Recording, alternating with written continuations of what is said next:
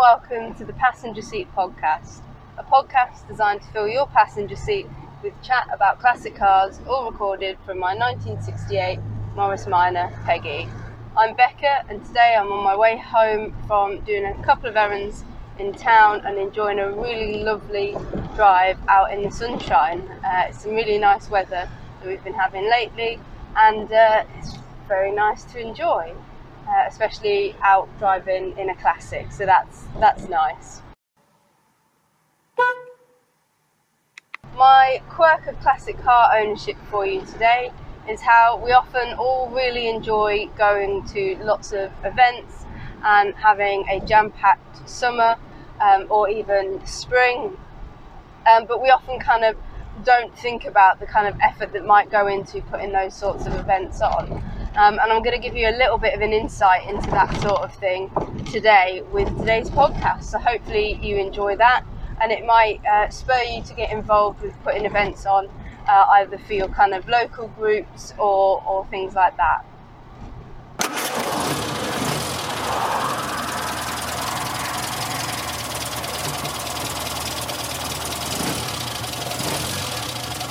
So I've recently started doing a little bit more with the Morris Minor uh, Owners Club young members, um, and as part of that, I've been uh, organising a couple of events.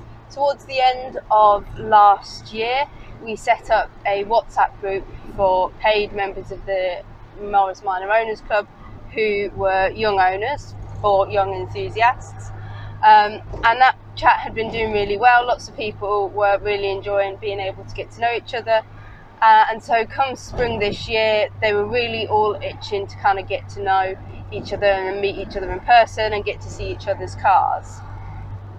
The problem uh, that I kind of faced initially was working out uh, a date and a location that a group of people who were located across the country could try and get together and um, finding something that worked for at least the majority of people was going to be a little bit of a challenge. Luckily, there's lots of technology that's available for this sort of thing, and we sent round uh, a kind of survey poll in the group to work out when people would most likely be free to come to the event. And that landed on uh, April the 3rd, um, so the first Sunday in April and so then we were looking for a location. Now, working out from where everybody was kind of based in the country, it seemed that kind of around Northampton area ish would work quite well. So I started looking for places that were going to have nice, secure kind of car parks for people to park their cars up and not be too worried, um, but also something kind of interesting for uh, us all to kind of display our cars nearby and that was kind of the really difficult part because uh, April the 3rd comes this year before Easter. Um, we were struggling to find uh, a lot of little places that we were interested in uh, being open because a lot of them didn't open until the Easter weekend, which was going to be three weekends later. So we emailed a few places, rang around a few places, and eventually I resorted to going on Google Maps and kind of scrolling around in about the area that I knew would work for people and seeing kind of what sort of things came up. And I stumbled across the 306th Bombardment Group Museum uh, at Bedford uh, Airfield. And um, it was a, a small little museum that was located on the airfield to commemorate the 306th Bombardment Group. It looked like it had a couple of interesting pieces. Um, and also something that's very reassuring when you're trying to organise something like this is discovering that uh, car groups have been there previously. And on their facebook page they had a uh, lovely little video of a load of bond bugs arriving parking up and then heading off on their way uh, sometime later. So it looked like it was already a place that was reasonably safe and uh, nice for us to take our cars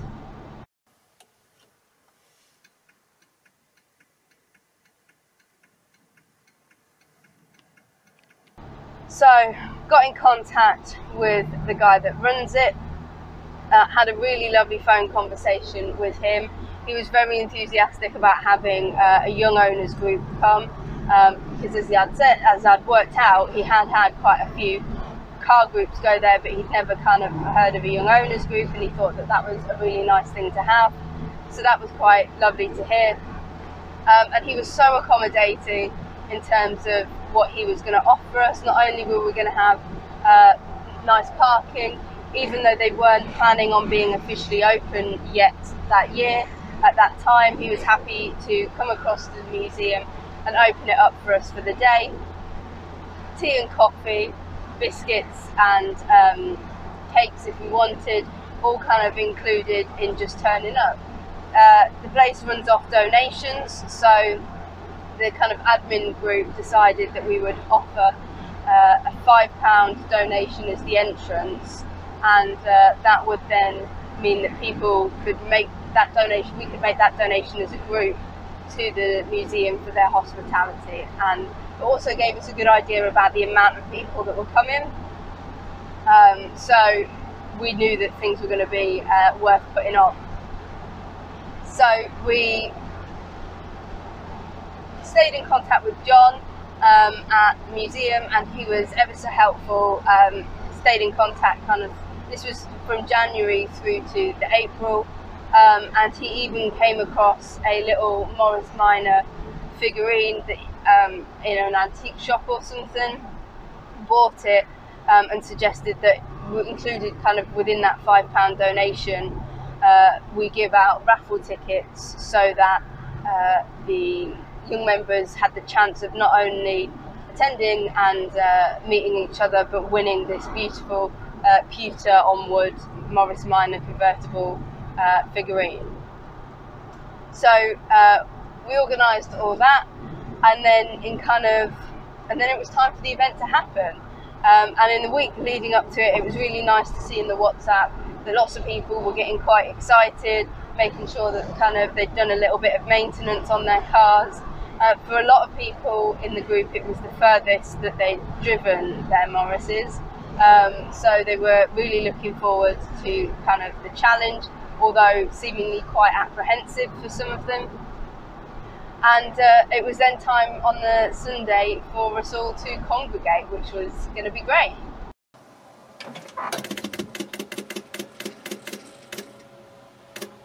So we had Beth and Basil the dog come and stay over on the Saturday night. Unfortunately, Beth's Morris Minor is off the road at the moment, so she convoyed over with us uh, in her modern and it took us just over an hour um, to get to the uh, place. Uh, however, there was kind of a vary between uh, an hour up to three hours for most people, but it wasn't hopefully much more than that for most people, according to Google Maps. Obviously, some of that depends on um, how people are driving their Morris Minors and if they choose to take the scenic route which one group decided to do and make a big kind of trip of it. And you'll hopefully be able to see kind of details of that little adventure over on the Fat Friars uh, YouTube channel, uh, which I'm sure you're familiar with, uh, as he and three friends came down in Jean for the weekend um, and made a kind of lovely event of it.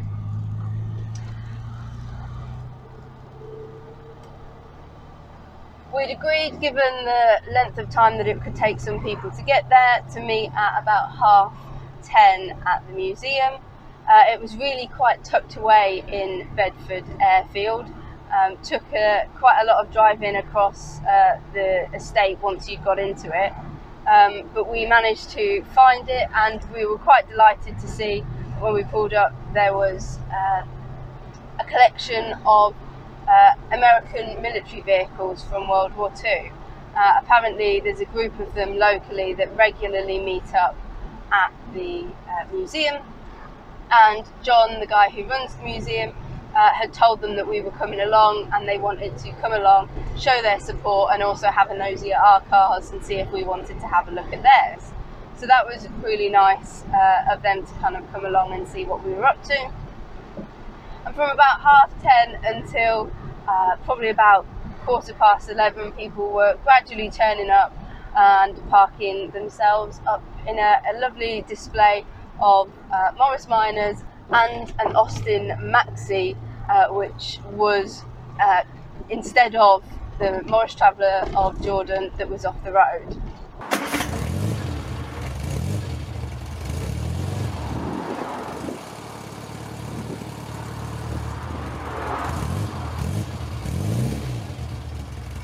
You could tell that people were pretty excited to uh, meet up with each other and finally get to talk to each other in person. And uh, that was helped massively by eventually wandering over a little closer to the museum and being offered lots of very lovely cups of tea that were some of the best cups of tea that I've ever had um, from John. Uh, we all stood round and had a lovely conversation about uh, kind of our trips there, any issues that we'd had. Luckily, most people hadn't. Unfortunately, one car didn't make it uh, because it had uh, decided to have a slight issue on the way there and had to be recovered on the way home. Uh, to recovered home, so that was a shame. But hopefully, they're going to make it to some future events um, because we're hoping to put lots of more events up.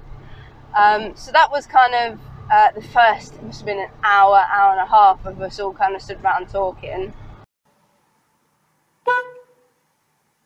Eventually, we took it in turns uh, in small groups to wander around the museum. wasn't uh, a huge museum, kind of three or four rooms, but with lots of interesting stuff, and it was definitely packed in there. So you could wander around a couple of times and spot different things each time you walked around, which was quite nice. Whilst I'd been in conversations with um, John before the event, uh, he'd said he thought he had a photo of a Morris Minor in the museum. And given that it is a war based museum, I thought that was quite unusual given that the Morris Minors that we'd be arriving in were going to be kind of 1949 onwards style. So uh, he said, Well, you'll have to have a look in the museum, see if you can spot what I've labelled as a Morris Minor, and let me know whether it is or if you think it's something else. So uh, I had uh, a lot of fun walking around the museum trying to spot this and in the end I had to check in with John and see where it was. And it was in the section about um, Glenn Miller where he had got a, a, photo of a car that to be fair did from behind look very much like a Morris Minor convertible. Um, but given the dates and things like that uh, seemed more likely to be a Morris 8 E series. Um, so we've uh, advised him that it's more likely that, but he's going to do a bit more research and see what it is. Uh, but it was quite interesting to uh, spot that and how similar in this black and white photo the two looked. Oh, another Morris. Um, so, following that, we um, all headed back towards our cars where there was quite a lot of nice grassy woodland area uh, for us to have our picnic because um, we'd all brought along some picnics and were ha- uh, sat down to kind of enjoy those. Um, and at some point, one person popped their bonnet, which, uh, if you know anything about classic car events, means that everybody's bonnets eventually went up, which made for some lovely photos, um, but also some interesting discussions, especially as the guys that owned the US military vehicles uh, wandered over to have a nosy and make some comparisons between our engine bays and their much larger engine bays. They had some really interesting discussions with some of the young members, and I think it was quite nice for some of them to be able to talk to people about uh, their cars as well as kind of each other about their cars.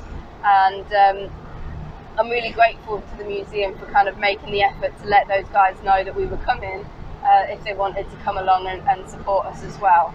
Uh, and that really makes such a difference when you're trying to organise uh, this sort of event in terms of being able to find uh, such an accommodating and interesting location to host an event.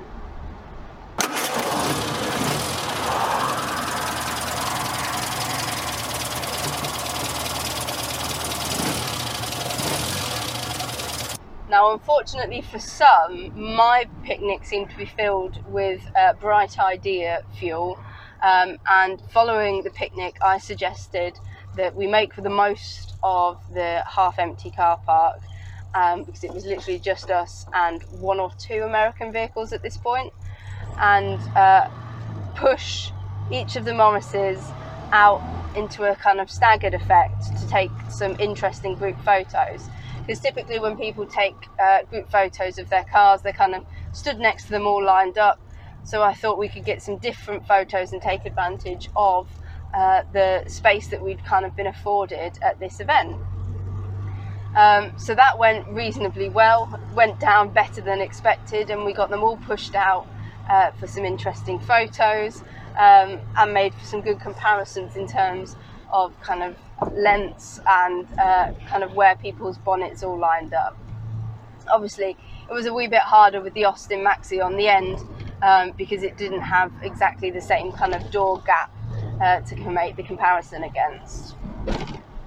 But I think it made for some really lovely photos uh, that hopefully you will have seen if you're a Morris Minor Owners Club member uh, within your copy of Minor Matters, but also I'll pop a few up on screen as well.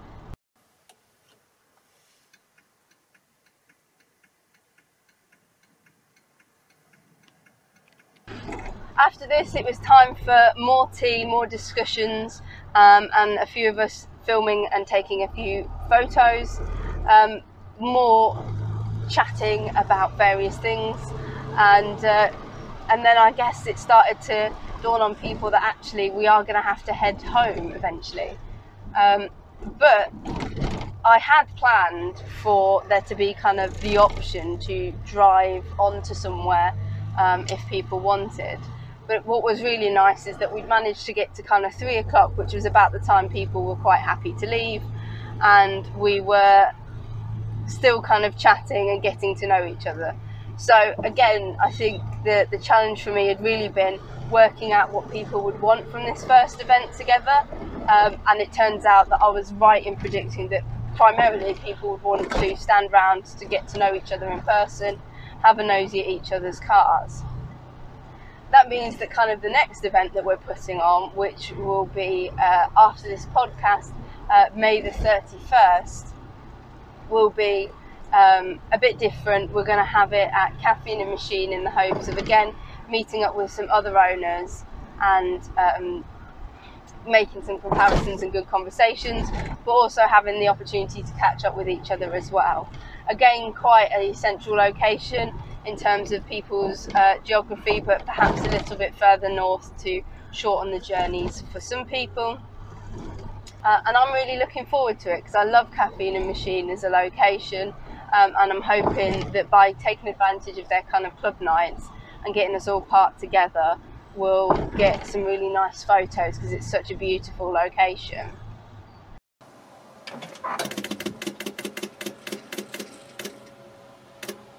So I hope you've enjoyed kind of my little report on the event uh, for the young members at the beginning of spring. I'm really looking forward to hopefully putting a few more events on with them over the summer um, and then trying my hand at some of the NEC stuff, which is a big jump from having kind of only just started going last year. And that's the thing, really. If you're interested in classic cars, uh, getting involved in these sorts of things really gives you the opportunity to try honing your skills at putting events on and uh, making fun, interesting things uh, for not only you to enjoy, but lots of other people to hopefully enjoy as well. I'll put the link for the next event for the young members uh, fa- from Facebook in the description of both the Spotify and uh, YouTube. So if you are a young Morris Minor owner and you're interested in getting to know a few more of us before nationals, then hopefully we'll see you there. Um, but if not, uh, and you're just interested in kind of seeing what we've been up to, then hopefully you've enjoyed today's podcast. In the meantime, drive safely and happy motoring.